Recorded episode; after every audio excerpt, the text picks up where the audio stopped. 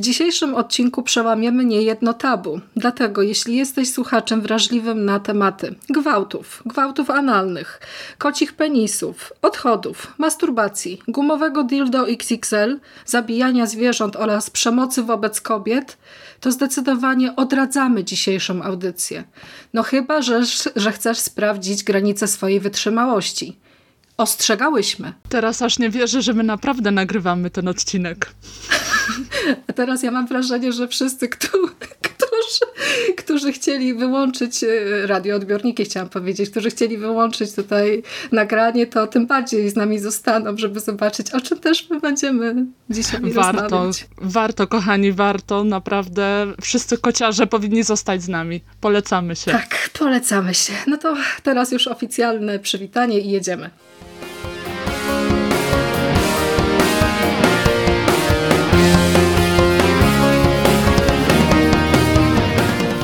Witamy w konglomeracie podcastowym, czyli na platformie, która zbiera wszystkie Wasze ulubione podcasty w jednym miejscu. Dzisiaj witają się z Wami dwie właścicielki y, internetowych zjawisk kocich, czyli Marta Płaza z kolektywu Final Girls. Cześć! Cześć Bogusia, cześć słuchacze. Witamy, witamy. Oraz ja, Bogusia Szewczyk, też witam się z Wami bardzo serdecznie. Ach, ale my sobie wybrałyśmy dzisiaj film po prostu do recenzowania. To jest... No, jest, jest po prostu ostro. Już tak po tym ostrzeżeniu, które przed chwilą usłyszeliście, to e, my nie żartujemy. To naprawdę te wszystkie tematy w dzisiejszym nagraniu się znajdą. Więc e, bo to, bo to taki film jest, który mm, rzeczywiście łamie bardzo dużo tabu. Przekracza całą masę granic e, filmowych i też stanowi taką swego rodzaju chyba pornografię rzeczy, o których wiemy, że istnieją, ale nie do końca chcielibyśmy je oglądać.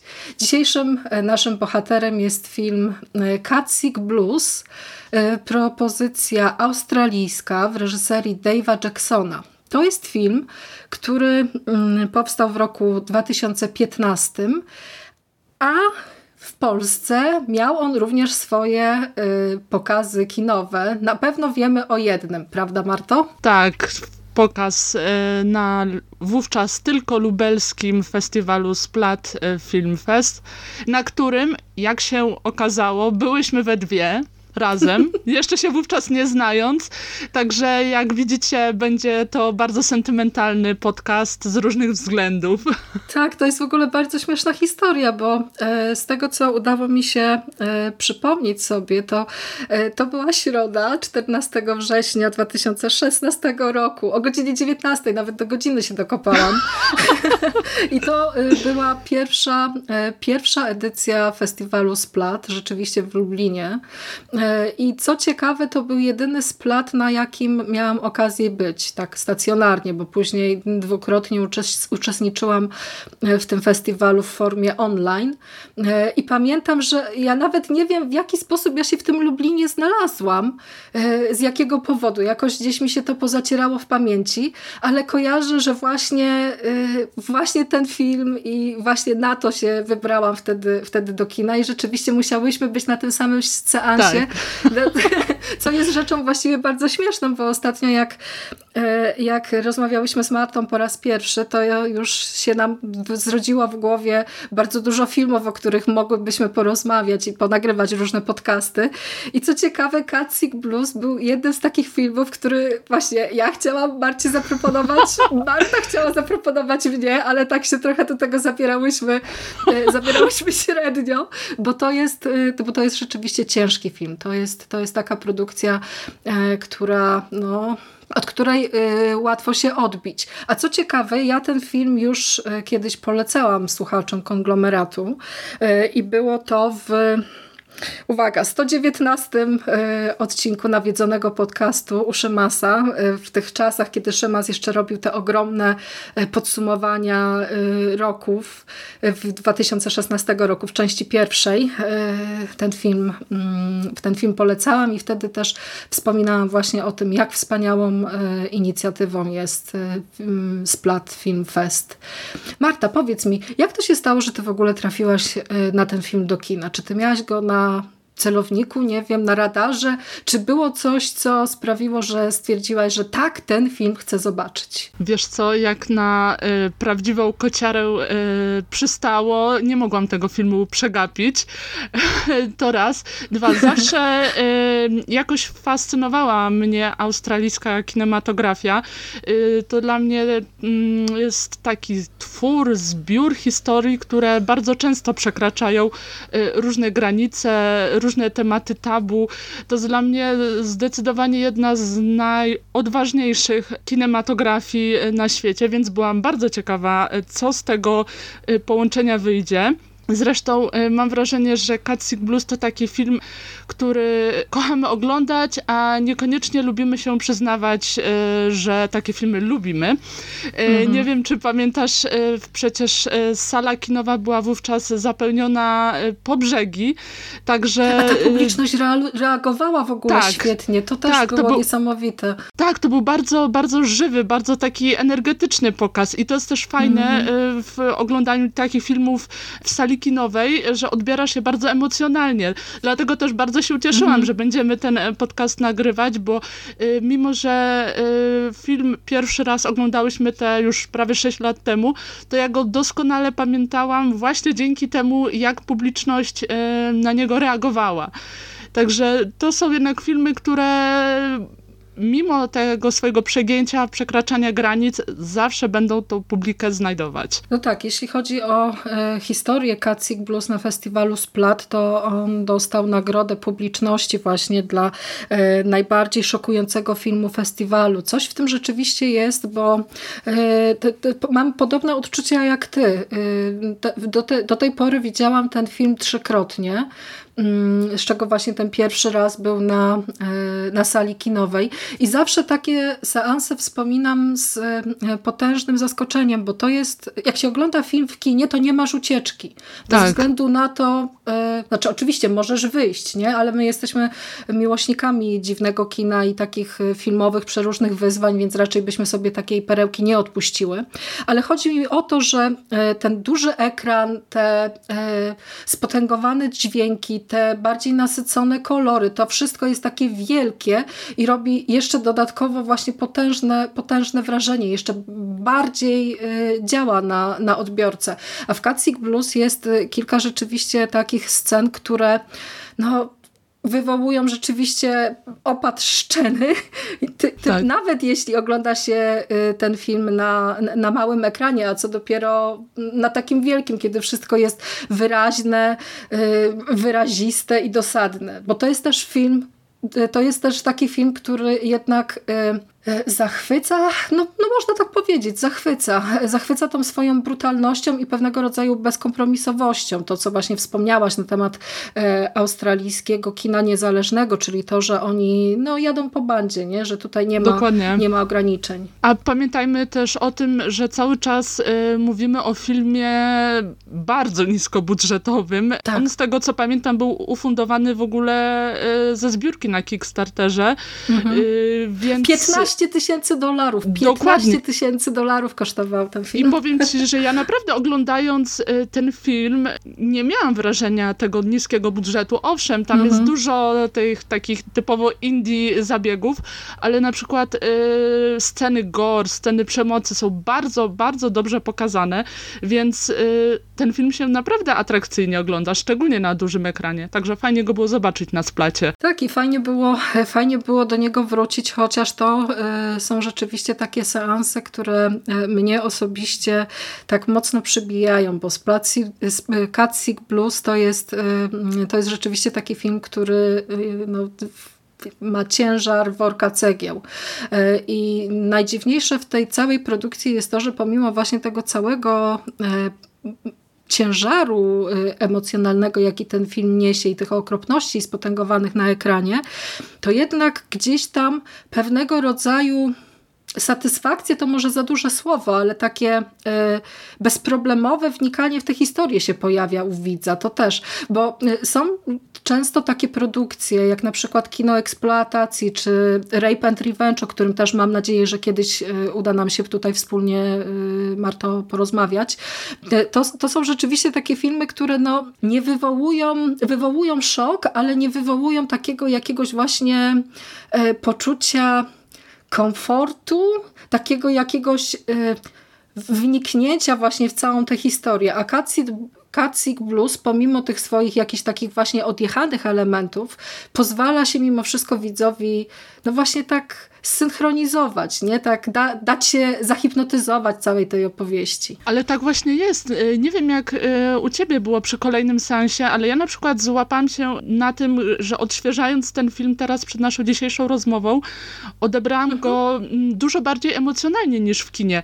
To w prawda. Kinie, w kinie z jednej strony, no, no wiadomo, fajna, fajne są te reakcje widzów, że możesz się wspólnie śmiać, reagować, ale jednak odbierasz ten film e, bardziej jako taką brutalną rozrywkę prawda? Mhm. A gdy oglądasz go w domowym zaciszu, e, dochodzi to się już do robi ciebie... tak niewygodnie. Tak, tak, dokładnie. Dochodzi do ciebie ta emocjonalność i te e, podskórne treści, prawda? Dlatego to jest fajne, że ten film mimo swojego przegięcia, mocnego przerysowania, ma mhm. też coś do powiedzenia, prawda? I to jest, e, myślę, jego też największa wartość, że te różne estetyki udaje się łączyć. Właśnie, ja na pewno będę chciała w późniejszej części na nagrania porozmawiać z Tobą na temat e, gatunkowości tego filmu, bo e, śledząc w internecie różne opinie na jego temat, ja w ogóle mam wrażenie, że to jest taki film e, troszeczkę zapomniany, ale te opinie też rozjeżdżały się bardzo mocno pod kątem tego, w którym miejscu w całym tym horrorowym tutaj w worku Katsik Blues można umiejscowić, bo pomimo tego właśnie, iż my jesteśmy zachwycone, bo to już, to już słychać, tak. że gdzieś tutaj coś, coś nas w tym filmie bardzo mocno złapało, no to jednak wielu widzów y, miało problem y, z odbiorem tej historii i miało też problem z właśnie jakąś taką jasną y, klasyfikacją. Chociaż z drugiej strony, czy, czy my naprawdę musimy wszystko tak systematyzować i układać? Oczywiście to jest dobre pod kątem polecania takich rzeczy i dopasowywania odbiorcy, ale z drugiej strony Katsik Blues jest taką propozycją, która e, wymyka się takiej właśnie jednoznacznej e, gatunkowej klasyfikacji i o tym myślę, że też potem e, parę słów powiemy, żeby znowu obalić kilka mitów, które wokół tego filmu urosło, bo też natrafiłam w internecie na takie hasła, że jest to po prostu czarna komedia na przykład. Też jest w taki sposób ten film zaklasyfikowany. No tak, z pewnością tam są jakieś naleciałości z różnych gatunków, z różnych różnych nurtów, ale ja chyba jestem bliższa temu, żeby właśnie, tak jak mówisz, nie klasyfikować e, filmów wprost, no bo jednak mhm. kino gatunkowe ma to do siebie, że czerpie z siebie nawzajem, że te, e, te nurty są bardzo płynne i to jest chyba najfajniejsze, że jednak różne rzeczy w tych filmach możemy odnajdywać. Tak, zdecydowanie tak. Więc e, za reżyserię i za scenariusz tego filmu odpowiada Dave Jackson. Tak jak już wspomniałyśmy, jest to e, reżyser e, z Melbourne.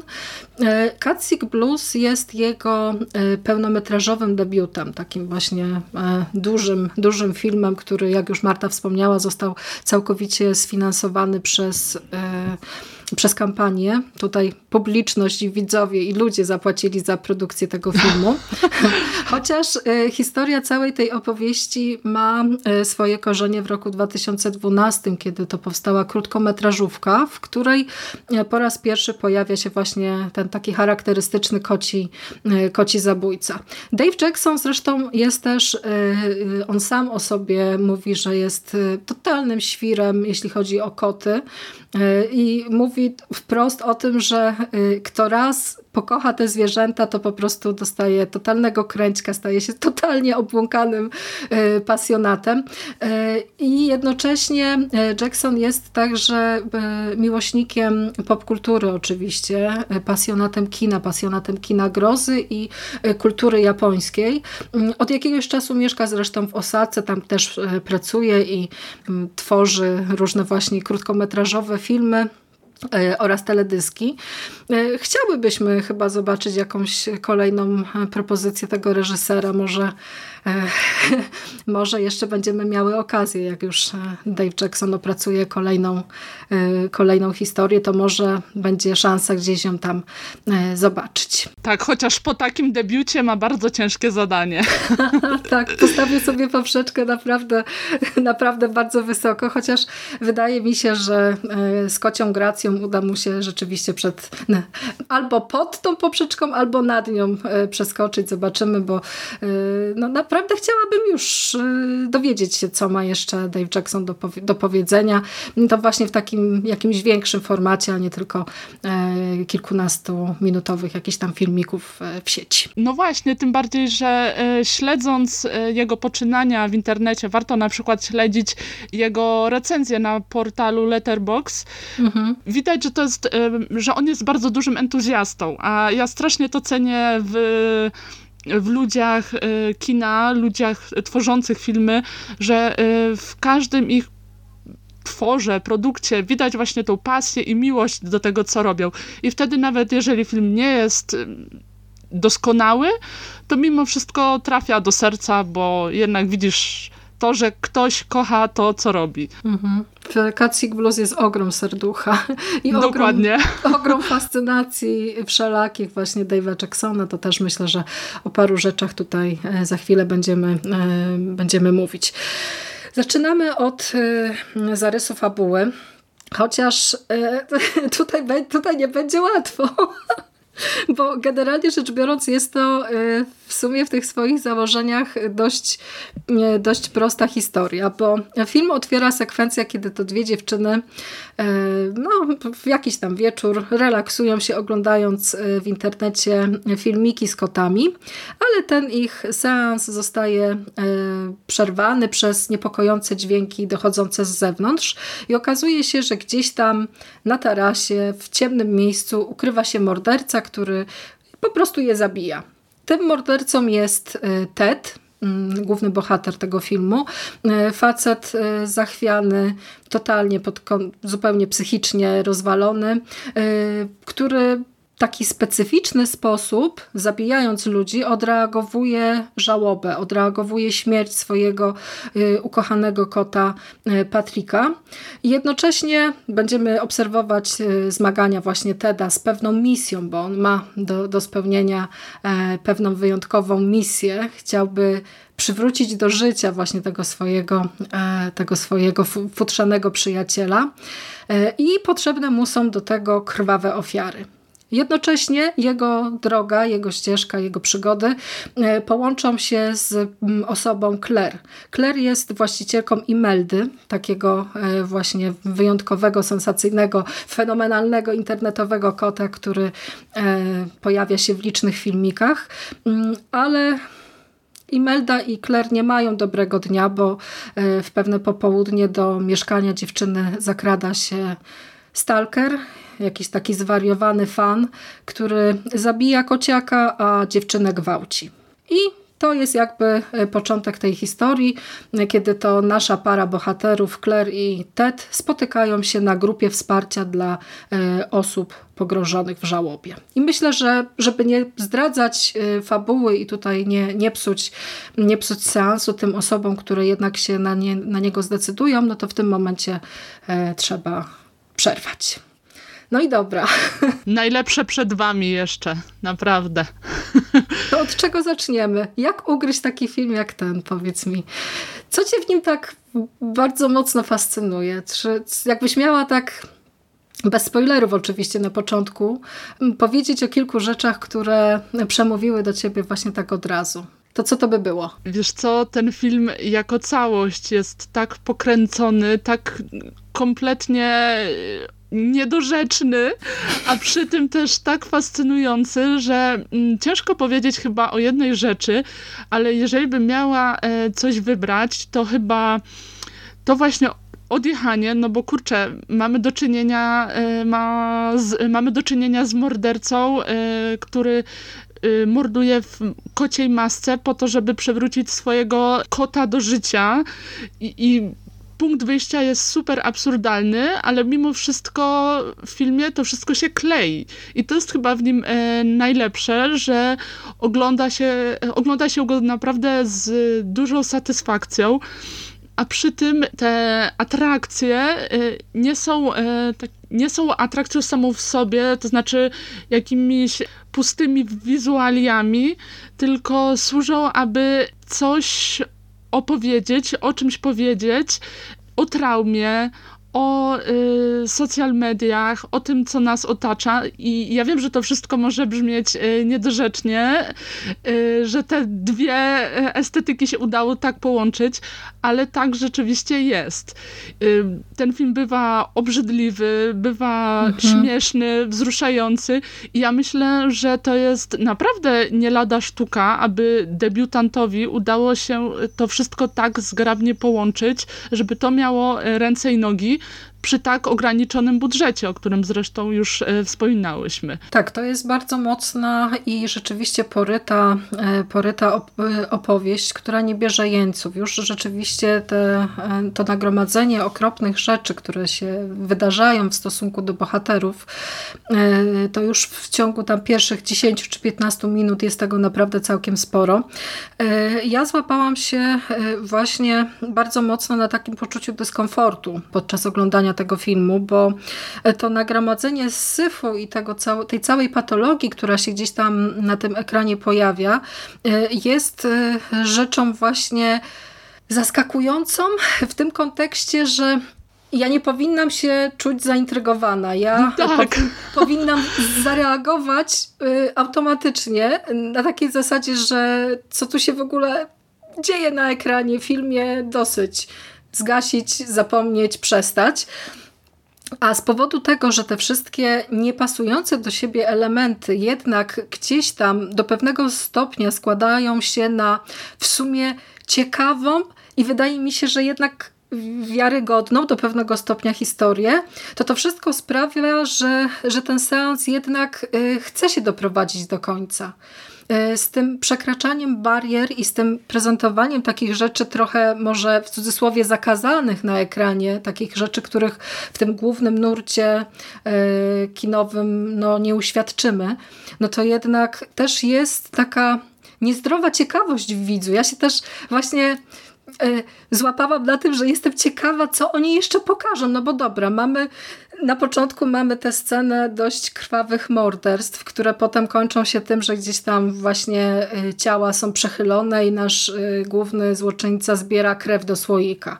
Później y, dostajemy właśnie przekozackie napisy początkowe z tą właśnie scenką, kiedy Ted siedzi i coś tam ogląda i na stoliku obok ma uciętą głowę właśnie swojej ofiary. A później jest cięcie i dostajemy scenę, jak nasz bohater się masturbuje podczas oglądania właśnie jakiegoś tam yy, kociego porno w, w internecie, bo dziewczyna, którą, którą sobie obrał właśnie za obiekt seksualny, no to wydaje kocie dźwięki i gdzieś tam właśnie mruczy i ma też uszy takie kocie, nie? I tam się pręży przed tą kamerką, nie? Więc no to już przez te kilka właśnie sekwencji to, to już widać, że to jest jazda po bandzie i potem e, jak to wszystko się dzieje i dzieje e, i jest potęgowane, jest tego coraz więcej, to ja się autentycznie w paru momentach pytałam sama siebie, no dobra, dochodzimy do tego momentu, to co oni jeszcze mogą pokazać? Co jest jeszcze?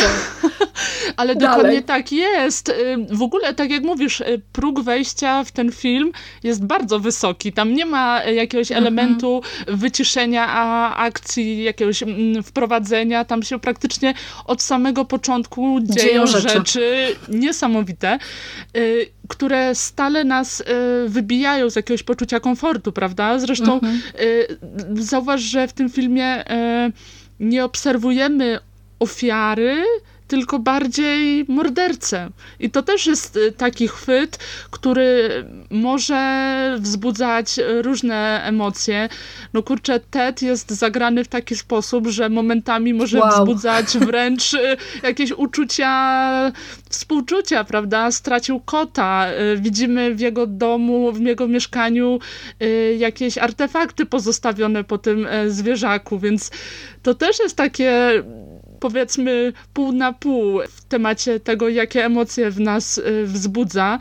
Więc y, to też jest ciekawe podejście do tematu y, na gruncie takiej, a nie innej estetyki, więc dużo, dużo zaskoczeń czeka nas praktycznie od samego początku historii.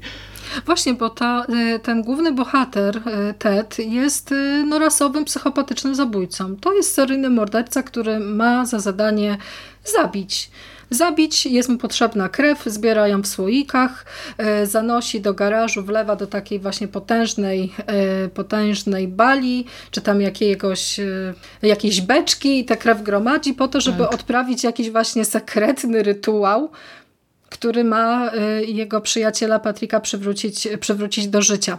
Te tematy związane z mm, psychologią seryjnych zabójców y, są y, faktycznie takim dość nośnym elementem i to skupienie na postaci Teda i jednocześnie pokazywanie jakby tego jego podwójnego życia, bo mamy właśnie te wszystkie sceny, które rozgrywają się w nocy, kiedy Ted wyrusza na polowanie, szuka swoich ofiar, ofiar, do, doprowadza właśnie te krwawe, e, krwawe morderstwa do granicy jakiegoś absurdu, bo te ostatnie, ostatnie zabójstwo e, to, to jest w ogóle jakiś, jakiś hardcore, co tam, się, co tam się wyprawia. E, a jednocześnie obserwujemy go w takich właśnie zupełnie zwykłych, może nawet zbyt intymnych i zbyt wyrazistych sytuacjach, przez co chyba jeszcze tak dokładnie żadnego psychola nie poznaliśmy, a fascynujące jest też także to, że my nie wiemy, co się z nim dokładnie, dokładnie dzieje.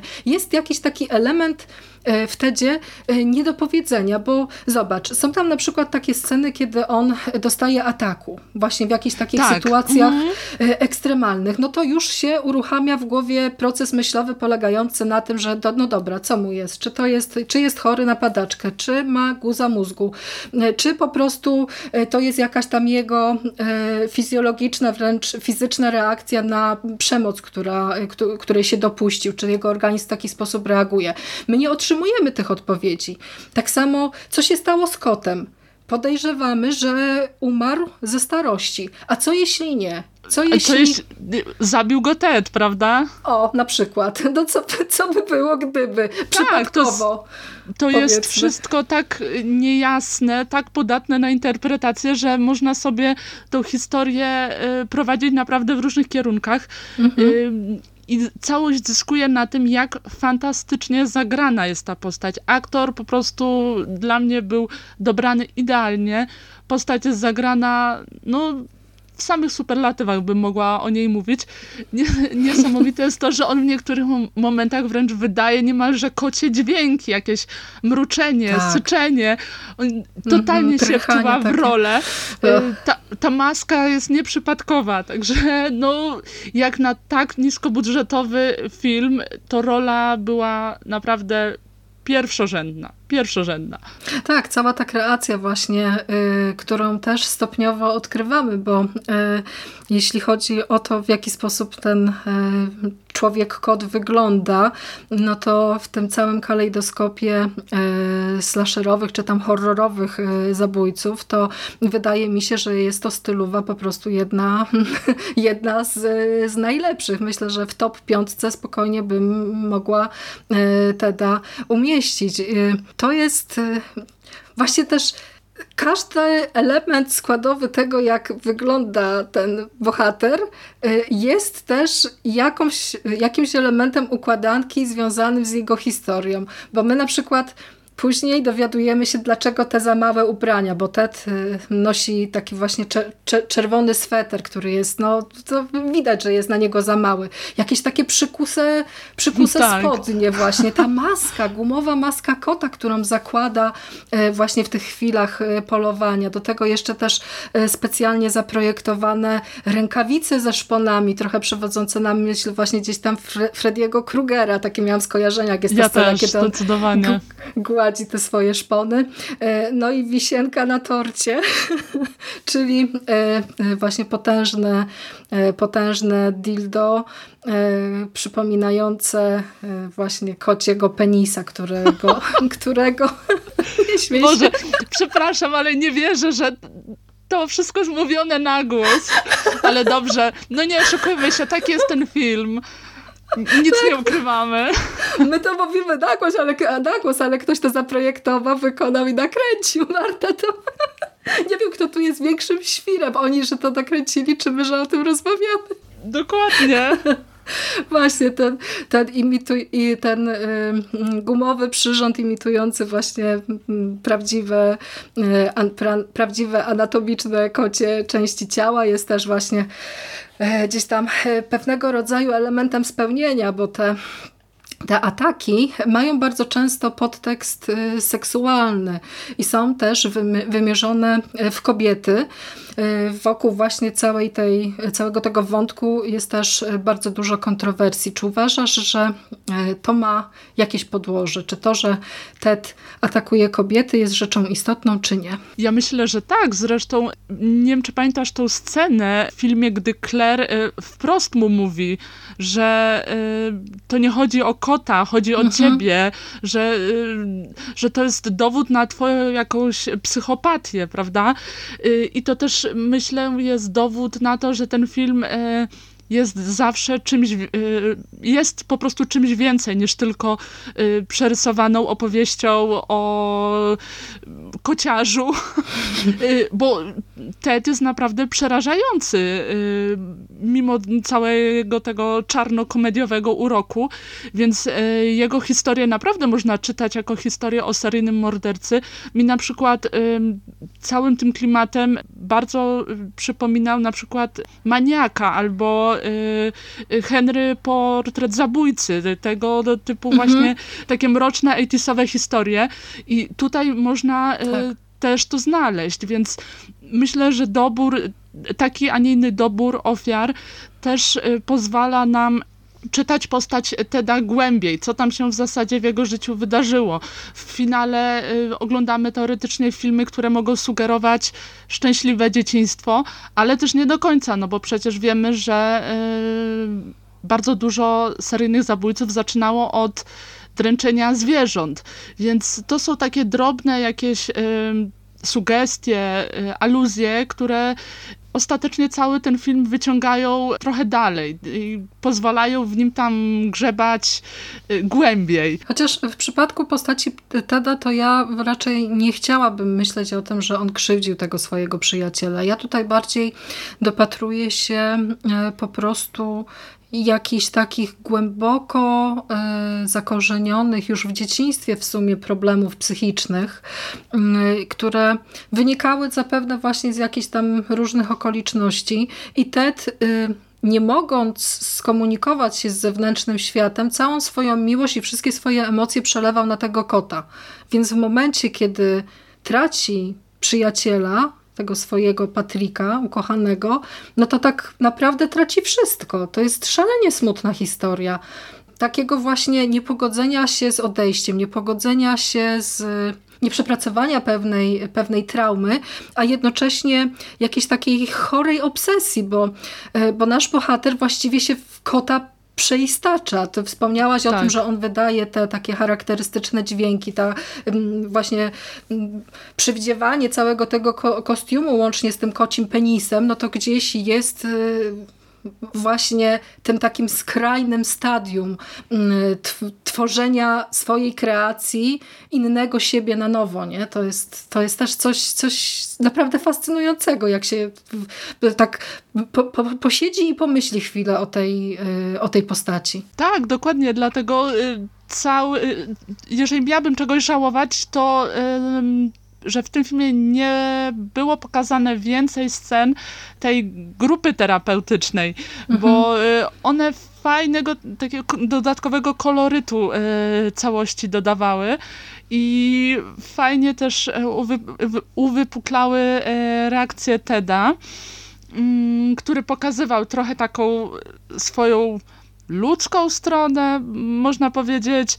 Ale z drugiej strony on jest nawet na tych spotkaniach y, te, właśnie tej grupy wsparcia jest już tak bardzo zachwiany, że to jest aż widoczne, bo y, widzisz, y, jedno zdanie, które wypowiada Ted, tam op właśnie opowiada o tym, że tam mhm. stracił kota, miał rodzinę, tam żona, coś tam i w pewnym momencie pyta sam siebie, a czy ja w ogóle mam żonę?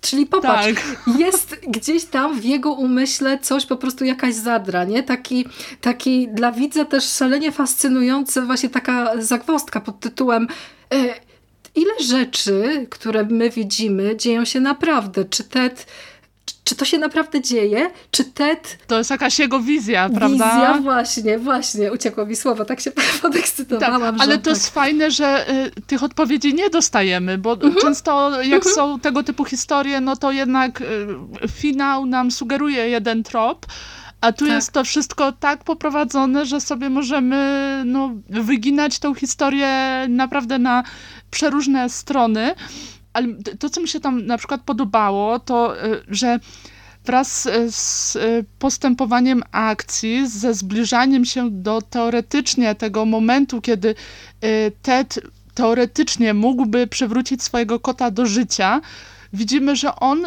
coraz bardziej się w tym szaleństwie pogrąża, czyli mhm. ten, ten finał ostatecznie nie do końca przynosi mu to ukojenie, na które by mógł liczyć, mam wrażenie. O, zdecydowanie. To jak będziemy, bo chciałabym też jeszcze zrobić tutaj jakąś krótką sekcję spoilerową jednak, mm bo, no, no, bo to, to, jest, ja...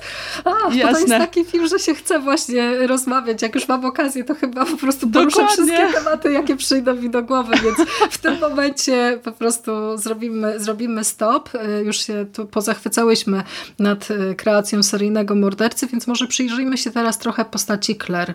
E, empatyzowałaś z nią? E, jak najbardziej. E, bardzo mi się podobało w niej to, że jest teoretycznie właścicielką tej internetowej sensacji, mhm. czyli kota, pięknego kota Imeldy, ale jest w niej taki pierwiastek takiej dobroci, ciepła. Ona niby chciałaby dalej brnąć w tą kreację, ale jednak dobrostan tego kota jest dla niej y, priorytetem, więc to też jest takie trochę odświeżające.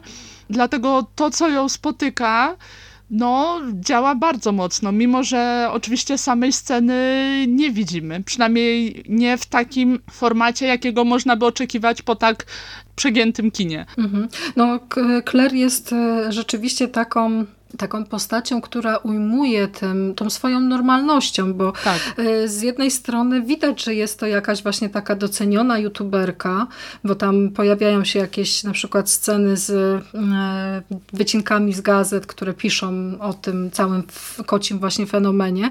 Chociaż z drugiej strony e, w tych filmikach, których też fragmenty widzimy, jest bardzo taka duża normalności. Ten kot, ta Imelda nie jest właściwie żadnym takim jakimś szalonym zwierzakiem, który tutaj wyczynia e, przeróżne, e, przeróżne zwariowane i e, nietuzinkowe rzeczy. I Imeldę widzimy właśnie w takich życiowych, codziennych sytuacjach. Tak. Jak tam coś podgryza, a to właśnie próbuje złapać laserek, tak, patrzy, albo tam się gdzieś po prostu wyleguje z tym uroczym wyrazem pyszczka. I szalenie podobało mi się to, że Claire jest właśnie taką rozsądną osobą, bo ona, odnoszę wrażenie, że E, nie bawi się w jakieś takie gierki i kreacje polegające na przykład na ubieraniu kota w, tak. w ciuszki, bo uważa, że jest to urągające, nie? że to już jest takie przegięcie i nie powinno, się, nie powinno się tak robić. Kiedy e, Francis, jej psychofan, e, wbija do jej mieszkania i właśnie próbuje tam Imeldę przystroić w stanik Claire, no to ona próbuje to wyrwać i mówi, że no to tak, tak się nie robi, tak, takich rzeczy nie będziemy, nie będziemy pokazywać.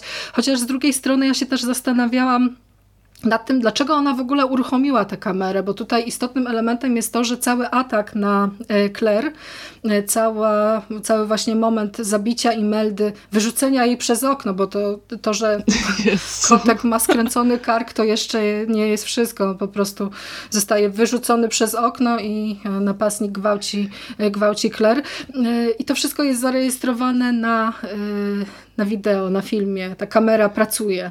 Zastanawiałam się, dlaczego ona w ogóle uruchomiła tę kamerę. Wiesz co, wydaje mi się, że y, to był y, taki moment, w którym ona dostrzegła, że y, może pokazać coś nowego, bo y, trafiamy w taki moment historii, gdy Imelda no, jest chora, y, nie do końca ma ochotę na zabawę, więc Claire trochę to odbiera jako szansę na jakiś ciekawy, interesujący nowy filmik, ale mimo wszystko, tak jak mówisz, to jest nadal e, scena poprowadzona z takim dużym sercem, dużą sympatią dla e, tego kociaka generalnie bohaterka zna jakieś granice, których nie może przekroczyć ze względu na dobrostan zwierzęcia. E, w ogóle mi się też bardzo podoba to, jak ta bohaterka ewolu ewoluuje na początku jest taka troszkę y, no nie wiem, czy naiwna to dobre słowo, ale generalnie bardzo y, ufna, prawda? Bo tego mhm. swojego fana w zasadzie bez zająknięcia wpuszcza do domu, daje mu herbatą, tego kociaka do rąk. Dokładnie. Tak. Także więc jest taką typowo dobroduszną, kochaną bohaterką i z czasem bardzo fajnie ewoluuje co widać szczególnie w jej relacji z Tedem, gdzie nie jest w drugiej połowie filmu e, naiwna, tylko bardzo go tam dobrze rozpracowuje, ale do tego myślę, że wrócimy za chwilę. Tak, z postacią Claire jest też, na postaci Claire jest też skupiony jeden właśnie z mocniejszych wątków takiego jakiegoś głębszego komentarza, bo to mm, Tutaj, tak jak już wspomniałaś, jest e, spora krytyka social mediów tu y, y, właśnie ten filmik z gwałtu, filmik z ataku na Claire staje się takim, inter, taką internetową, wiralową sensacją. Jest bardzo mocna scena, y, która wcale nie prezentuje krwi, ani nie patuje żadnymi tam okropieństwami. Taki moment, kiedy Claire zasiada przy komputerze i ogląda reakcje innych ludzi podczas oglądania właśnie tego filmiku z ataku, więc nie dość, że została upokorzona poprzez sam fakt, że to miało miejsce w ogóle, że została w swoim domu zaatakowana i zgwałcona, to jeszcze musi się zmierzyć z tym, że jacyś kurcze ludzie z drugiego końca globu, którzy nie mają pojęcia o niczym, którzy siedzą przy komputerze i tylko po prostu wpieprzają chipsy i się nabijają z cudzego nieszczęścia, komentują. I to jeszcze w taki obrzydliwy, ohydny jakiś, jakiś sposób w ogóle bez wrażliwości. To jest bardzo mocne. Tak, i to też się fajnie e, zespala ta scena e, ze sceną z e, początku filmu, e, gdy te dwie dziewczyny, które no, szybko zginą, narzekają, że e, no Imelda w zasadzie teraz to nic nie robi, tylko mhm. leży i coś tam, coś tam. Więc to naprawdę te dwie sceny e, działają razem bardzo mocno, pokazują, że no, w social mediach oczekujemy ciągłego przebodźcowania, tak, mhm. ciągłego przekraczania granic, ciągłego serwowania nam y, nie wiadomo czego. Dlatego, dlatego też łatwo się z bohaterką utożsamiać, bo trochę można się odnajdywać w jej historii, mm, mając jakieś obawy, czy kiedyś my z jakiegoś powodu nie dostajemy się w szpony tej machiny, prawda? Czyli mhm. e, kiedy e, social media e, wejdą za głęboko w nasze życie i to jest naprawdę mocno wygrane. Tak, to też jest takie pytanie, na ile my pozwalamy temu zewnętrznemu światu zaglądać w naszą prywatność, ale tutaj też jest jeszcze poruszona kwestia tego, że nie wszystkie rzeczy trafiają do internetu z naszą, za naszą tak. zgodą, bo ten filmik z napaści to właściwie gdyby nie przypadek i e, nie roztargnienie Francisa, który wybiegł po prostu z tą kamerą z domu i zapomniał ją zabrać z przystanku autobusowego, no to, to by do sieci nie trafiło, a z powodu tego, że Claire jest gdzieś tam rozpoznawalną jednak e, no, gwiazdą, celebrytką, e, no to wszyscy się po prostu rzucili jak sępę na padlinę, co jest rzeczą no, naprawdę przerażającą. Tam jest jeszcze w, pod koniec filmu też przepiękna scena, równie przerażająca, która jeszcze dodatkowo e, podbija te wrażenia związane z, z tą postacią, kiedy coś się dzieje, dochodzi do wypadku e, i mamy sekwencję ludzi, którzy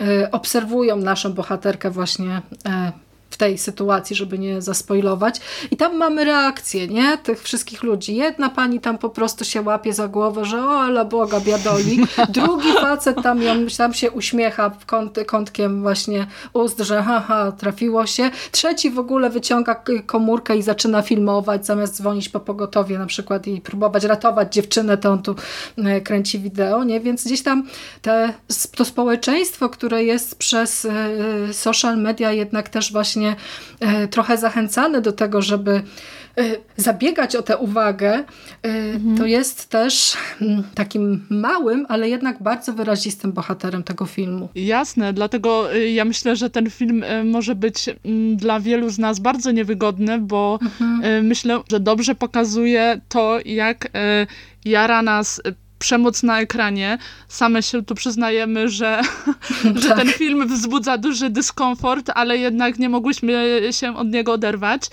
a jednocześnie to przyzwyczajenie do przemocy ekranowej sprawia, że nasza reakcja na przemoc w realnym życiu może być bardzo przytępiona, więc y, to też zostawia nas z takim pytaniem o nasze własne reakcje jak, jak zareagowalibyśmy w prawdziwym życiu. Przecież e, w prawdziwym życiu też e, wyciekały do internetu e, filmiki realnej krzywdy danej osoby mhm. i wielu z nas takie filmiki chętnie odtwarza, zamiast po prostu się zastanowić, czy rzeczywiście chcemy robić takim rzeczom zasięgi, więc naprawdę Kacik Blues to nie jest tylko film o porytym kociarzu. Pamiętajcie, moi drodzy. Tak, a jeszcze jeszcze wnikliwy obserwator całego tego życia internetowego i taka, taka osoba, która e, trochę e, się zastanawia właśnie nad tymi różnymi trendami, e, no to może tutaj zaobserwować właśnie coś, co już opowiadając o Claire zasygnalizowałyśmy, czyli takie traktowanie zwierząt jako przedmiotów, narzędzi służących do e, nabijania kabzy po prostu, robienia fortuny.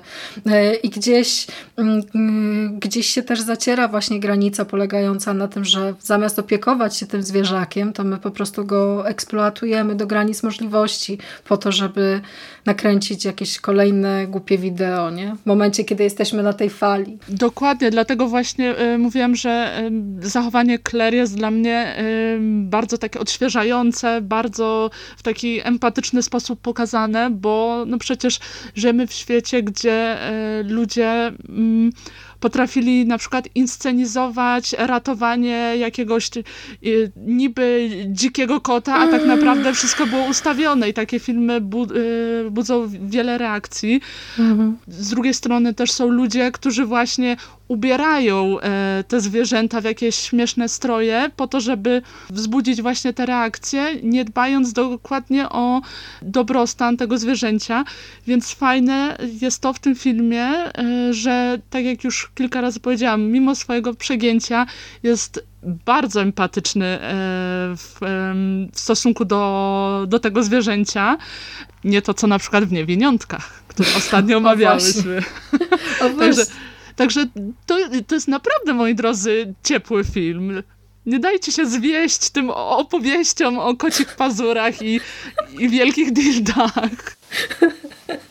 No je, tak, tylko to wszystko, żeby się dokopać do tej warstwy e, właśnie meta, jakichś takich komentarzy, trzeba się przekopać przez e, sporo e, właśnie brutalności i takiej ohydy i dosłowności, bo ja też Jestem zafascynowana tym, jak niektóre rzeczy są tutaj pokazane wprost, a właśnie na przykład taki e, moment gwałtu na Claire, no bo oni przecież mogli nakręcić Oczywiście. scenę jak z kina mhm. eksploatacji, prawda?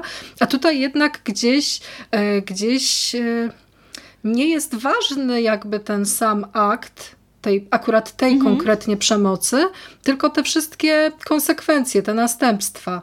I to też, też mi się wydaje fajne i wartościowe. Mam wrażenie, że Jackson rzeczywiście ten film e, przemyślał i chyba chciał coś jednak powiedzieć takiego, no, ważnego. Tak, dokładnie. Mi się na przykład bardzo podobało też to, że Claire nie jest tutaj kreowana na ofiarę gwałtu. Sam ten y, akt nie jest tak jakoś bardzo determinujący jej e, dalsze zachowanie, e, co jest e, często zauważalne w kinie Rape and Revenge i często też krytykowane w sposób, jak jest poprowadzone. Tutaj tego nie ma. Przy takim nawale dziwności ta scena naprawdę mogłaby być tylko dodatkowym smaczkiem, że tak powiem w cudzysłowie, więc bardzo fajnie, że się na nią nie zdecydowano, tym bardziej, że przecież przemoc seksualna jest podkreślona szczególnie w dwóch atakach e, Teda. Na panią, która jest ostatnią ofiarą i na jedną mhm. z tych mhm. dziewczyn e, w hostelu, gdzie no jest, e, jest zasugerowane w jaki sposób ginie. Dlatego myślę, że mimo wszystko reżyser wy, wykazał się pewnym wyczuciem. Myślę, że też zrozumieniem nurtu, zrozumieniem swojej bohaterki. No dobrze, to porozmawiajmy właśnie trochę o tej przemocy, bo ja e, e, odnoszę takie wrażenie, że w tym filmie nie widać, nie widać takiego niskiego budżetu i to mnie właśnie bardzo zaskoczyło. Bo po takich filmach niezależnych, właśnie takich, które są kręcone właściwie chałupniczo to, to, to, to, może niekoniecznie, ale jakby tak prześledzić miejsca, w których, w których te zdjęcia były tworzone. Tam miałyśmy na przykład y, dom rodziców y, reżysera albo garaż, garaż tak. w domu, dom babci, y, który w, w filmie odtwarza dom Teda, więc gdzieś tam to wszystko jest takie małe, skupione, I tak właśnie po, po, kosztach, nie? Po kosztach jak, tak. jak najmniej. A z drugiej strony kasę wydaje się na to, żeby y, sceny zabójstw wyglądały widowiskowo. I naprawdę tutaj y, trzeba y, bardzo mocno pochwalić te praktyczne efekty, bo ten film y, jest właśnie zrealizowany w 100% praktycznymi efektami specjalnymi. Tutaj nie ma CGI, jak nasz morderca przecina tętnicę, no to jucha bryzga, krew się leje. Dokładnie. Y, powiem ci, że ja w ogóle miałam wrażenie, że cały budżet tego filmu poszedł, poszedł na... na efekt. Tak, tak, bo one są naprawdę fenomenalnie y, nakręcone. Y, jak nie lubię y, w 99% przypadków y, użycia slow motion, tak mhm. tutaj jest po prostu jest no, niesamowite, niesamowite. Tak jeszcze wyciąga y, tą dziwność e, do poziomu maksimum, szczególnie właśnie w tej scenie w hostelu e, z jakąś rzewną 80 e, muzyką w tle, gdy on tam się pastwi nad tymi dziewczynami. Cztery czeszki, to też tak. jest w tak. ogóle ciekawe, nie? bo tam później jest komunikat, komunikat w radio, że cztery dziewczyny Czechy zostały tak. zmasakrowane w hostelu, pokoju To też się tak. zespala z tym klimatem e, austry, australijskiego outbacku trochę, z tymi mordercami polującymi na e, turystów, którzy gdzieś tam mhm. się po Australii e, przemieszczają. Dokładnie tylko, o tym pomyślałam. Tak, tak, tylko że to jest taki wiadomo e, groteskowym zacięciem, Aczkolwiek jest na tyle brutalnie, że myślę, że może przerazić. No ja uważam, że w ogóle ta scena w hostelu to, to powinna się zapisać e, złotymi zgłuskami gdzieś tam w panteonie najbardziej krwawych i takich no, pomysłowych śmierci, bo to jest e, faktycznie rzecz widowiskowa. Ona jest też e, przedłużona do maksimum, bo właściwie e, cały, cała piosenka, która jest wykorzystana w tej scenie, która ma tam powiedzmy 3 chyba 3, 3, 3 minuty 30 bodajże, to od pierwszych dźwięków do ostatnich ta scena się po prostu toczy i my widzimy jak tam kolejne dziewczyny się budzą, widzą tę krew na, e, na ścianach, poplamione pościele, zwłoki koleżanki obok i, i te reakcje na twarzach, nie? To jest też wszystko tak, tak. wygrane tak, tak trochę, trochę teatralnie, trochę właśnie przerysowanie, ale robi naprawdę no, no, kapitalne wrażenie. Chociaż ta początkowa sekwencja, kiedy, kiedy e, jedna z dziewczyn zostaje pozbawiona głowy przy pomocy łopaty, też jest niezła. Jak najbardziej. Ja uważam, że wszystkie są e, mroczne, e, przy czym też podoba mi się to, że, mm, nie, e, że nie wszystkie są e, w tym z tym komediowym zacięciem. Mhm. Na przykład y, ostatnia scena zabójstwa tej y, pani, która gdzieś tam domyślamy się, że szuka klientów na jakiejś super obskurnej ulicy, jest moim zdaniem już naprawdę bardzo, bardzo dosłowna, bardzo upiorna, co też podkreśla to, że ta kobieta ma być ostatnią ofiarą, czyli już spełnienie, przywrócenie do życia ukochanego zwierzaka jest tuż, tuż. Także to napięcie fajnie, fajnie rośnie na przestrzeni kolejnych minut, kolejnych y, scen akcji i całość y, no, ładnie się komponuje po prostu. No dobrze, czyli Wydaje mi się, że w tym momencie możemy zakończyć tę strefę bez e, zdradzania właśnie szczegółów fabularnych. E, dziwnie to brzmi, ale naprawdę jesteśmy zachwycone tym filmem. To, to nie świadczy za dobrze. E, dla wszystkich pasjonatów kina dziwnego i kina nieoczywistego myślę, że Catsick Blues będzie no, ciekawą propozycją do sprawdzenia, właśnie chociażby po to, żeby żeby zobaczyć kilka naprawdę dobrych scen gore, naprawdę dobrych, takich scen, których, e, które mogą zawstydzić nawet jakichś takich właśnie starych hollywoodzkich e, wyjadaczy. I to też jest fajne, że te sceny są pomysłowe. Każda z nich jest inna, więc gdzieś tam jakaś taka chora kreatywność twórców i scenarzystów też, mm, też budzi do pewnego stopnia właśnie zachwyt widowni, co warto E, warto sprawdzić samemu, oglądając. Dokładnie. Dobra, dobra. No to e, wszystkich, którzy nie widzieli filmu, żegnamy. I teraz już e, nie będziemy się ograniczać. Spoilery wjeżdżają, wjeżdżają na pełnej. Chciałabym się zapytać może tak trochę, mm, trochę inaczej, trochę odwrotnie, bo ja chciałabym zacząć od sceny finałowej. Przepiękna, przepiękna, po prostu... Ach. Ale powiedz mi, bo ta scena finałowa też budzi całą masę kontrowersji, bo e, w Catsick Blues, tak jak słyszeliście przed chwilą, jest bardzo dużo e, takich momentów właśnie realistycznej przemocy, realistycznych sytuacji. E, mamy jakieś właśnie rozmowy grup wsparcia dla ludzi, którzy stracili swoje zwierzęta. Oni se siedzą i gadają i tak dalej, i tak dalej. I nagle na 15 minut przed końcem filmu zmieniamy zupełnie estetykę, zmieniamy zupełnie stylistykę i załącza się totalny oniryzm. Ale to też taki oniryzm, który jest po prostu przegięty, poryty, zostaje wyłączony zupełnie ciąg przyczynowo-skutkowy. My naprawdę nie wiemy, dokąd to wszystko nas e, poprowadzi. I teraz tak, czy taka wolta na koniec Uważasz, że była dobrym zabiegiem, czy nie? Cóż, e, biorąc pod uwagę, e, co dzieje się z naszą główną bohaterką i Mm. nie wiem, jak, to, jak o tym opowiedzieć. Bohaterka po prostu no zachodzi w ciążę, no nazywajmy rzeczy po imieniu. Także myślę, że e, tytuł Catsick Blues, kojarzący się z terminem Baby Blues, jest mm -hmm. zupełnie nieprzypadkowy. I powiem ci, że mimo tej dziwności, mimo tego, że ta scena jest już z zupełnie y, innego porządku, ona ma przedziwny sens dla mnie, bo wpisuje się y, w to, jak świat postrzega Ted, który jest zupełnie e, stracił kontakt z rzeczywistością. E, fajnie też e, działa to jako rozwój bohaterki, którą poznajemy jako taką grzeczną, uczynną, uprzejmą, miłą dziewczynę, a która w finale już została napisana totalnie po bandzie, więc każdy, kto myślał w połowie filmu, że widział już wszystko, w finale na pewno się zaskoczył.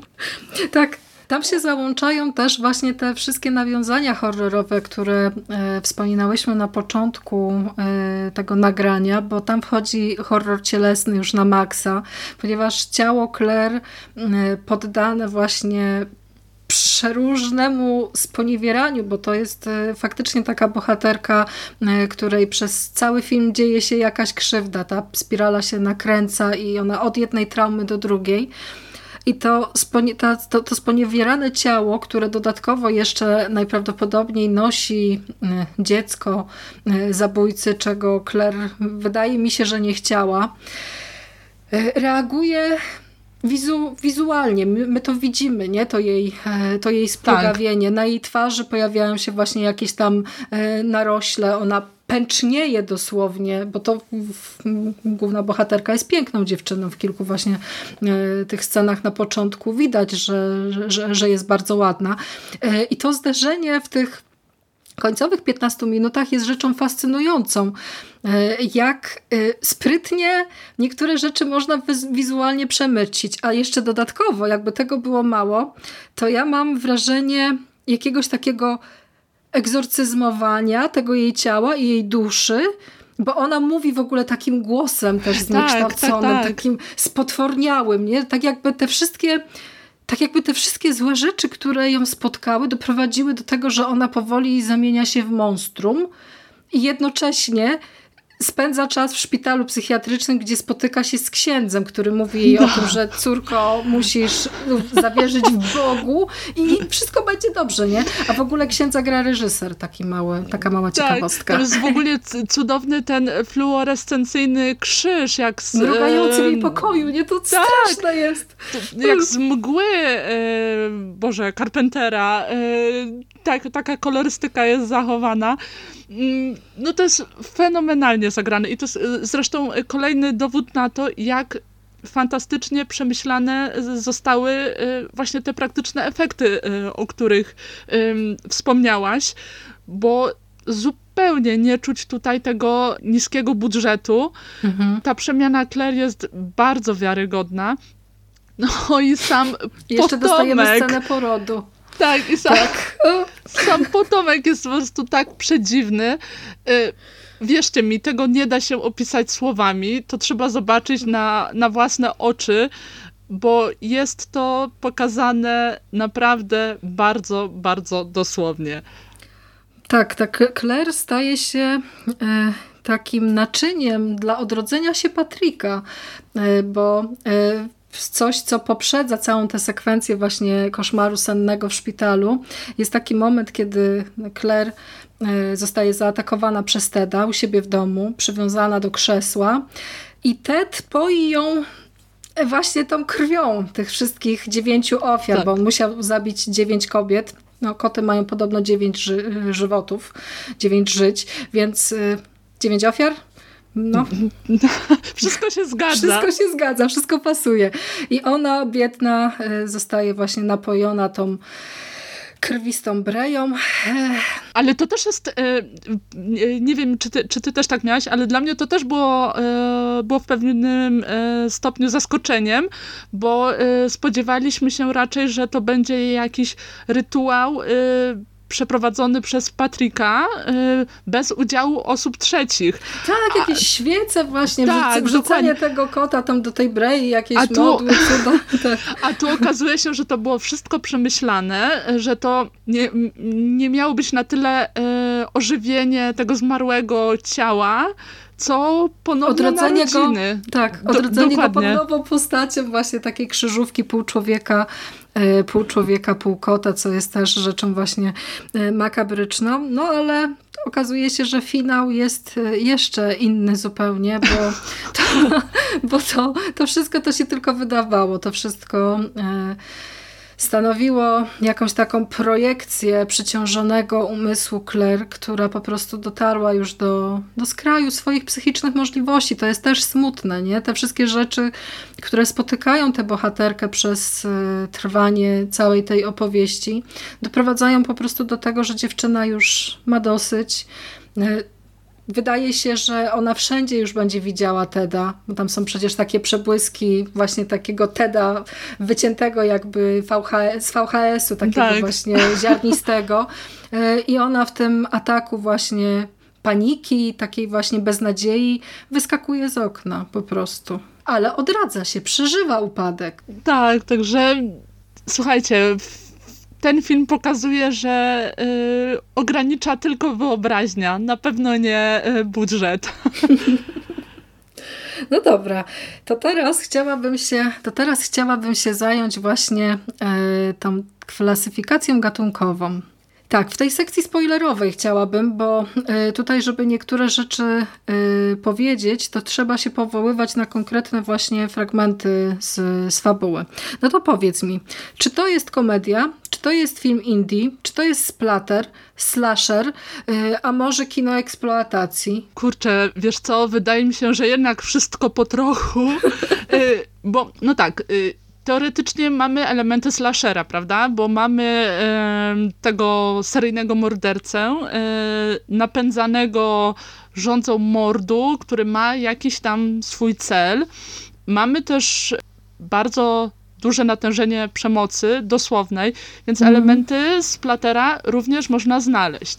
Komedia, no oczywiście, że jest, bo niektóre sceny no są po prostu zabawne, bez, bez żadnego rozbierania na części pierwsze, ale gdybym miała określić ten film wprost do jednego gatunku, e, to myślę, że miałabym problem, bo mam wrażenie, że jego główną atrakcją jest e, nie tyle seryjny morderca, nie tyle sceny morderstw, co ogólny jakiś nastrój dziwności, przekraczania granic, więc y, myślę, że gdyby lista Video Nasties powstała w XXI wieku, to film Katsik Blues na pewno by się na niej znalazł. Tak, to wideo Nastis to jest naprawdę bardzo dobry trop, bo z takimi filmami e, właśnie z tej listy kojarzą się produkcje, które no już są tak poryte, że aż e, nie powinny postać. Powinno się je wszystkie zebrać w jednym miejscu, zniszczyć wszelkie kopie i w ogóle zapomnieć. tak. E, ja i też miałam takie właśnie skojarzenia z filmowym Bizarro, bo tutaj właśnie z powodu tych wszystkich nieprzystających do siebie elementów i e, pewnego takiego e, karykaturalnego przerysowania i tej, tego absurdu, który e, nad tym całym filmem gdzieś tam krąży, te nieprzystające elementy, mm. nie? coś co właściwie nie powinno współgrać. Pasować, dokładnie. Tak, a tworzy jedną taką wielką całość złożoną, która też stanowi po, po prostu dla widza nie lada wyzwanie, bo no nie wiesz, nie, co będzie dalej. I za każdym razem dajesz się reżyserowi w pewnym stopniu zaskoczyć. A jeszcze ten slasher to też jest w sumie bardzo ciekawy trop, tak mi się to wydało, e, tak mi się to wydało też bardzo trafione, no bo zobacz, mamy E, mamy zabójcę, oczywiście, który zabija e, w pewien charakterystyczny sposób. Mhm. Tam ten cały proces e, przekształca się, wiadomo, eksperymentuje, robi czasami inne rzeczy niż zwykle, ale jest też y, charakterystycznie wykreowany, wygląda specyficznie, tak jak zabójca ze slashera. Ma tak. właśnie kostium i wszystkie Narzędzie atrybuty. zbrodni. Tak jest. E, ale mamy też y, Final Girl, no bo Claire dzięki może właśnie jakiemuś takiemu swojemu samozaparciu, sile woli przeżywa to wszystko pokonuje zabójcę. Tak, także te tropy ewidentnie są i nie dziwi mnie mm, próba klasyfikowania tego filmu e, w taki sposób. Mm, ja się troszkę wzbraniam przed y, jednoznacznym określaniem y, Blues jako slasher. Mhm. Y, z tego właśnie względu, o którym y, mówiłam przed chwileczką, że mm, te, te slasherowe tropy nie są tutaj mimo wszystko główną atrakcją. Y, to jest tylko jedna część składowa i bardziej y, myślę, y, waż, bardziej istotne jest to, jakie emocje ten film wzbudza, niż to, jakimi środkami. Więc rzeczywiście jest tu coś z klimatu bizarro, o którym wspomniałaś, co może pomóc umknąć temu e, filmowi jednoznacznych, od jednoznacznych etykiet. Tak, jeśli by popatrzeć na Teda w kategorii e, takiego właśnie slasherowego zabójcy, to e, spośród tych wszystkich zabójców, których znam, to on ginie w sumie najbardziej głupio. Tak, zdecydowanie. Ale, tak. ale tego może nie zdradzajmy, bo ta scena jest e, naprawdę fenomenalna i to, jak się kończy, bez wdawania się w szczegóły, powiem tylko krótko, że po śmierci Teda na ekranie pojawiają się e, filmiki z młodym Tedem, który bawi się z Patrykiem. Tak, tak. Gdzieś ta właśnie ludzko-kocia przyjaźń jest, jest poka pokazana bardzo właśnie wyraziście. E, I to był też właśnie dla mnie taki moment, który sprawił, e, że ja zaczęłam tak już mocno sympatyzować z tym bohaterem. Dopiero właśnie przy okazji tej ostatniej sceny, bo ja sobie wtedy zdałam sprawę naprawdę tak mocno z, tego, z, całej, tej jego, e, z całej tej jego tragedii. E, z tego poczucia samotności, jakiegoś takiego wypchnięcia przez społeczeństwo na margines, bo to Katsik Blues też z powodu właśnie tej swojej mm, dosadności, ohydy stanowi portret po prostu społecznych wyrzutków, ludzi, o których czasami zapominamy, którzy gdzieś tam w swojej głowie mają właśnie przeróżne wizje, przeróżne obrazy i nie mają wentylu bezpieczeństwa, nie mają właśnie czegoś, co mogłoby wypuścić te emocje i sprawić, że zaczęliby funkcjonować normalniej albo y, spokojniej. Dla Teda wentylem bezpieczeństwa są y, zabójstwa i myślę, że powinnyśmy jednak opowiedzieć o tym ostatnim i o tym i o tym chyba też dość widowiskowym e, zabójstwie w hostelu. To które wybierasz? Kurczę, wiesz co? E, może zacznijmy od ciebie tym razem, bo ja chyba się boję e, jako pierwsza wyskakiwać ze swoim typem. Chociaż przyznam, że zabójstwo tej pani poszukującej klientów, które zaczyna się od tego, że Ted zeskakuje na nią e, chyba z lodówki. Tak, tak. Jest... A to w ogóle jest moment zaciemnienia, to jest też fascynujące, bo on tak. mówi, zrobimy teraz coś innego, nie? To I jest tak... straszne. To mi się w ogóle skojarzyło z, Boże, American Psycho, taki klimat, klimat trochę podobny mhm. I, i ta scena jest mam wrażenie, nakręcona bardzo na serio. I to chyba tylko wzmaga tą e, upiorność, e, jaka się tam e, rozgrywa. Więc e, nawet nie wiem, czy ta scena nie zrobiła na mnie większego wrażenia niż e, ta w hostelu, szczerze mówiąc. Tak, bo e, to jest taki moment, kiedy Ted rzeczywiście odwozi do domu chyba, nie, nie, nie wiem, czy to był jego dom, czy to był dom tej, tej dziewczyny, podwozi, pomaga właśnie pewnej napotkanej po drodze kobiecie i w domyśle po, po, powinno za chwilę dojść do, do jakiegoś zbliżenia i rzeczywiście mamy taki moment zaciemnienia, kiedy ekran robi się cały czarny, nic nie widać, tylko słychać jakieś takie niepokojące, niepokojące dźwięki i kiedy zapala się światło, to widzimy Teda siedzącego na lodówce, który zeskakuje na dziewczynę, łamiąc jej najprawdopodobniej nogi i, yy, i kręgosłup też podejrzewam, że tam, bo, bo ona się nie może ruszać potem, nie? Jest, tak. jest, jest sparaliżowana. No i w efekcie jeszcze to, żeby dokończyć dzieła, to wbija jej te e, kocie pazury e, w, w gardło, e, po, doprowadzając do stopniowego wykrwawienia. A co jest jeszcze niesamowite i trochę karykaturalne, to jego zachowanie w tej, w tej scenie, bo on się potem tak błąka, nie? Po tej, po tej kuchni tak chodzi zniecierpliwiony, jakby po prostu czekał, aż to już się skończy, aż ona umrze. Coś jest takiego właśnie niepokojącego w tej jego e, sylwetce, tak, no. ale też zabawnego. Mhm. Tak, on zresztą e, pod koniec, e, jeszcze zanim dochodzi do morderstwa i e, dostrzega, że brakuje mu tej dziewiątej ofiary, to jest pokazane takie jego zmęczenie już tym wszystkim, jakby on już miał dość, już skończmy z tym zabijaniem, przywróćmy tego kota do życia, ale mimo wszystko cel jest zawsze numer jeden i no, decyduje się na to kolejne zabójstwo, dlatego właśnie mm, myślę, że ta reakcja, o której mówisz jest nieprzypadkowa, że on już jest zmęczony tym wszystkim, nie do końca się potrafi odnaleźć może w tym, co go teraz czeka, co w zasadzie ma zrobić i jak tego Patryka przywrócić do życia teraz. Tutaj też jeszcze y, po raz kolejny trzeba pochwalić Matthew Sivona, który y, odtwarza postać Teda i okazuje się, że ja w ogóle się zaskoczyłam zaskoczyłam y, tą wiadomością, że jest to aktor, który gdzieś tam ma jakieś korzenie komediowe, więc ten czarny humor, który y,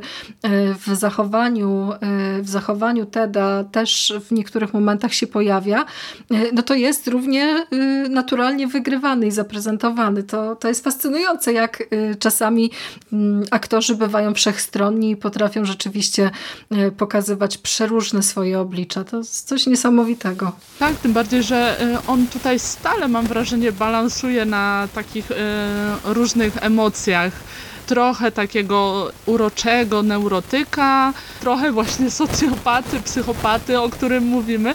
Więc to jest wszystko, mm, mam wrażenie, bardzo mądrze i bardzo świadomie zagrane. Jak na taką rolę, jaką mu przyszło zagrać.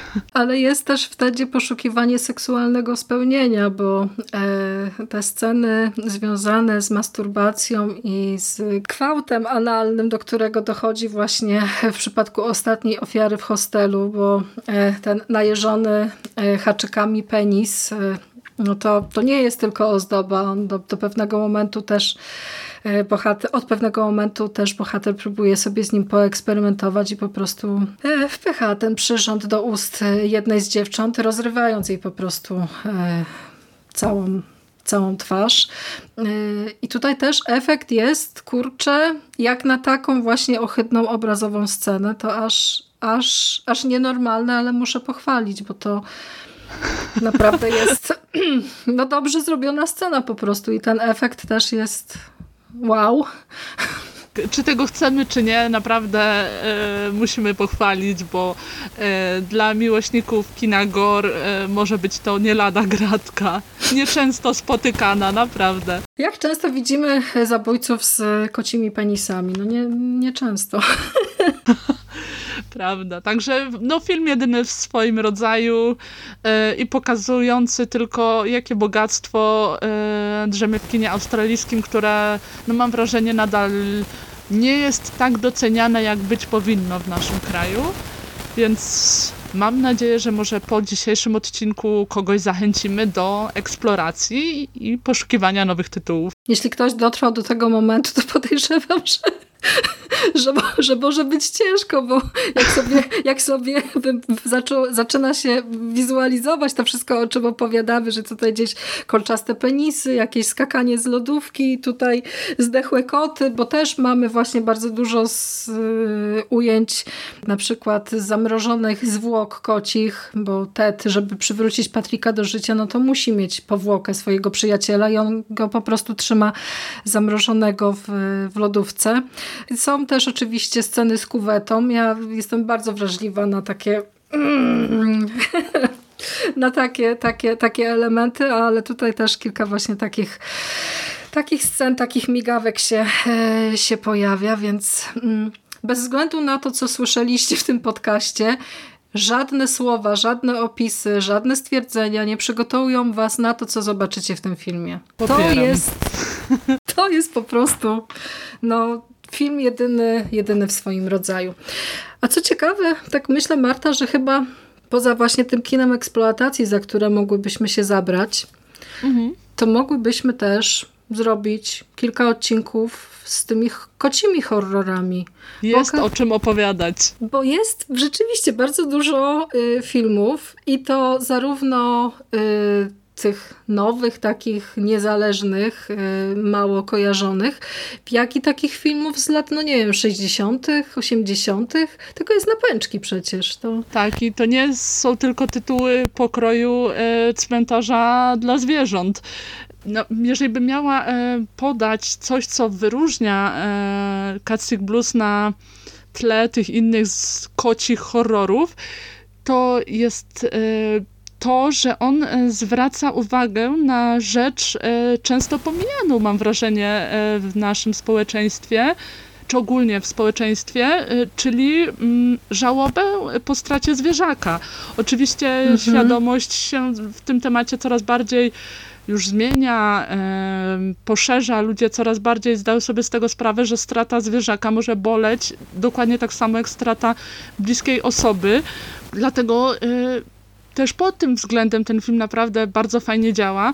Y, przykładowo y, reżyser podzielił się historią z jednego z pokazów, gdy podeszła do niego zapłakana Wicka, opowiadając o stracił kochanego królika, także naprawdę ten film e, wzbudza mega dużo skrajnych emocji i działa naprawdę na wielu, wielu różnych poziomach. Tak, chociaż y, cała ta wizja z żałobą y, po stracie ukochanego zwierzaka y, jest tutaj też odrobinkę przyrysowana, mam wrażenie, i też szalenie istotną kreacją jest postać całej tej pani psycholog, którą z Ted wykańcza w, pewnej, w, w pewnym momencie. To też jest dość widowiskowa scena, nie? Jak ją masakruje jej głowę po prostu taką figurką pieska. Tak. Rozbija jej twarz i to, i to wszystko widać, nie? tak. Nie ma ale... żadnego zaciemnienia. Nie ma, nie ma. Ale to też y, właśnie ta jej bohaterka uświadomiła mi też coś mm, bardzo istotnego, że w przypadku takich wszystkich sytuacji, kiedy mamy do czynienia z traumą, z jakąś stratą, to trzeba być szalenie delikatnym człowiekiem, bo od, nie wiem, czy też odniosłaś taką, takie wrażenie, ale podczas tej sceny, gdy mamy te właśnie ten krąg ludzi w żałobie, którzy zaczynają opowiadać o swoich emocjach, to ta pani psycholog robi za taką celebrytkę, taką gwiazdę, nie? Ona tam gdzieś poprawia sobie włosy, pręży biust, taka jest właśnie, wiesz, wystylizowana i ona w sumie nie komentuje tych rzeczy, które słyszy. W żaden sposób tak jakby nie próbowała pomóc tym ludziom, tylko jakby tak e, pławiła się we własnym blasku. Nie wiem, czy to ja tylko odniosłam takie wrażenie. Wiesz co, nie przykuło to jakoś mojej dużej uwagi wówczas, gdy oglądałam film, ale rzeczywiście coś w tym jest, że jest takie trochę hmm, takie może płytkie podejście e, do tego, takie afiszowanie się ze swoją traumą, ale bez jakiegoś spojrzenia w głąb, w te emocje, których się doświadcza, więc rzeczywiście może coś w tym być, że w momencie, gdy mówimy o takich rzeczach, ważne jest jakieś wyczucie i jakiś pomysł, żeby no nie zabrnąć um, jakąś ślepą uliczkę i żeby ta trauma nie była jakby atrakcją samą w sobie, tylko jakimś punktem wyjścia dla każdego widza, który no, te emocje przeżywa w naprawdę różny sposób. Chociaż jeśli mój kot by e, umarł, to czy umrze kiedyś, ale gdyby, gdyby, to, nastąp, gdyby to nastąpiło wkrótce, to chyba raczej e, nie, mm, nie uwierzyłabym w te wszystkie jakieś sekretne rytuały, które e, miałyby go przywrócić do życia, a już na pewno raczej nie zabijałabym dziewięciu osób i nie spuszczała z nich krwi. To, to jest też przerażające, że się właśnie w takich y, sytuacjach y, y, skrajnych, właśnie takiej skrajnej rozpaczy, ludzie chwytają właściwie wszystkiego, nie? żeby tylko sobie pomóc, poczuć jakąś taką otuchę. No bo ta obsesja Teda jest podyktowana no brakiem, nie? Pustką, którą próbuje wypełnić. I to jest też takie, takie takie smutne, bo to ten film jest generalnie dołujący. Jest no taki, tak. taki bardzo mocno depresyjny. I to są zresztą emocje, no, które każdy właściciel e, zwierzaka gdzieś tam w środku ma, prawda? Dlatego Słuchajcie, obejrzyjcie film i przytulcie swoje zwierzęta, naprawdę. Tak, ja już też zatęskniłam za, za Redem, chyba, chyba pójdę go poszukać, bo gdzieś tam, gdzieś tam się błąka w drugim pokoju, pewnie, pewnie śpi, więc, więc pójdę, pójdę wygłaskać mojego, mojego kota. Może posłuchamy razem jakiegoś bluesa, bo nie wiem, czy twoje koty, e, Marto, e, lubią muzykę, ale Ren się stał ostatnio szalenie właśnie muzykalny. Także każdy kot znajdzie jakiś tam sposób swój, żeby integrować się ze swoim panem, tudzież panią. Będziemy oglądać razem chore filmy, a potem, a potem o nich dyskutować. Dokładnie tak. Dobra, to dziękuję Ci bardzo za dzisiejszą dyskusję. Wyszło, no, Świetnie, dziękuję bardzo, że miałyśmy okazję porozmawiać, bo to jest no, ważny film. Dzięki, ja też się bardzo cieszę, y, tym bardziej, że no, nadal to jest film dość mało znany w naszym kraju, dlatego mam nadzieję, że chociaż część słuchaczy zachęcimy do seansu.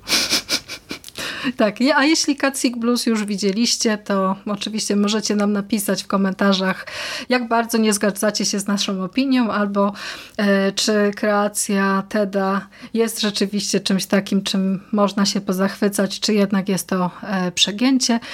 Zachęcamy, na wszystkie komentarze odpowiemy i i rozmawiajmy, dyskutujmy nawet o takich e, dziwacznych, porytych filmach.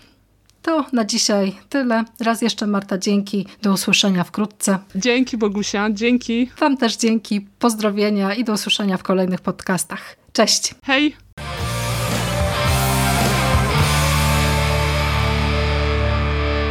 You finished? That's it, man. Game over, man. It's game over. What the fuck are we gonna do now? What are we gonna do? It's over. Nothing is over! Nothing! You just don't turn it off!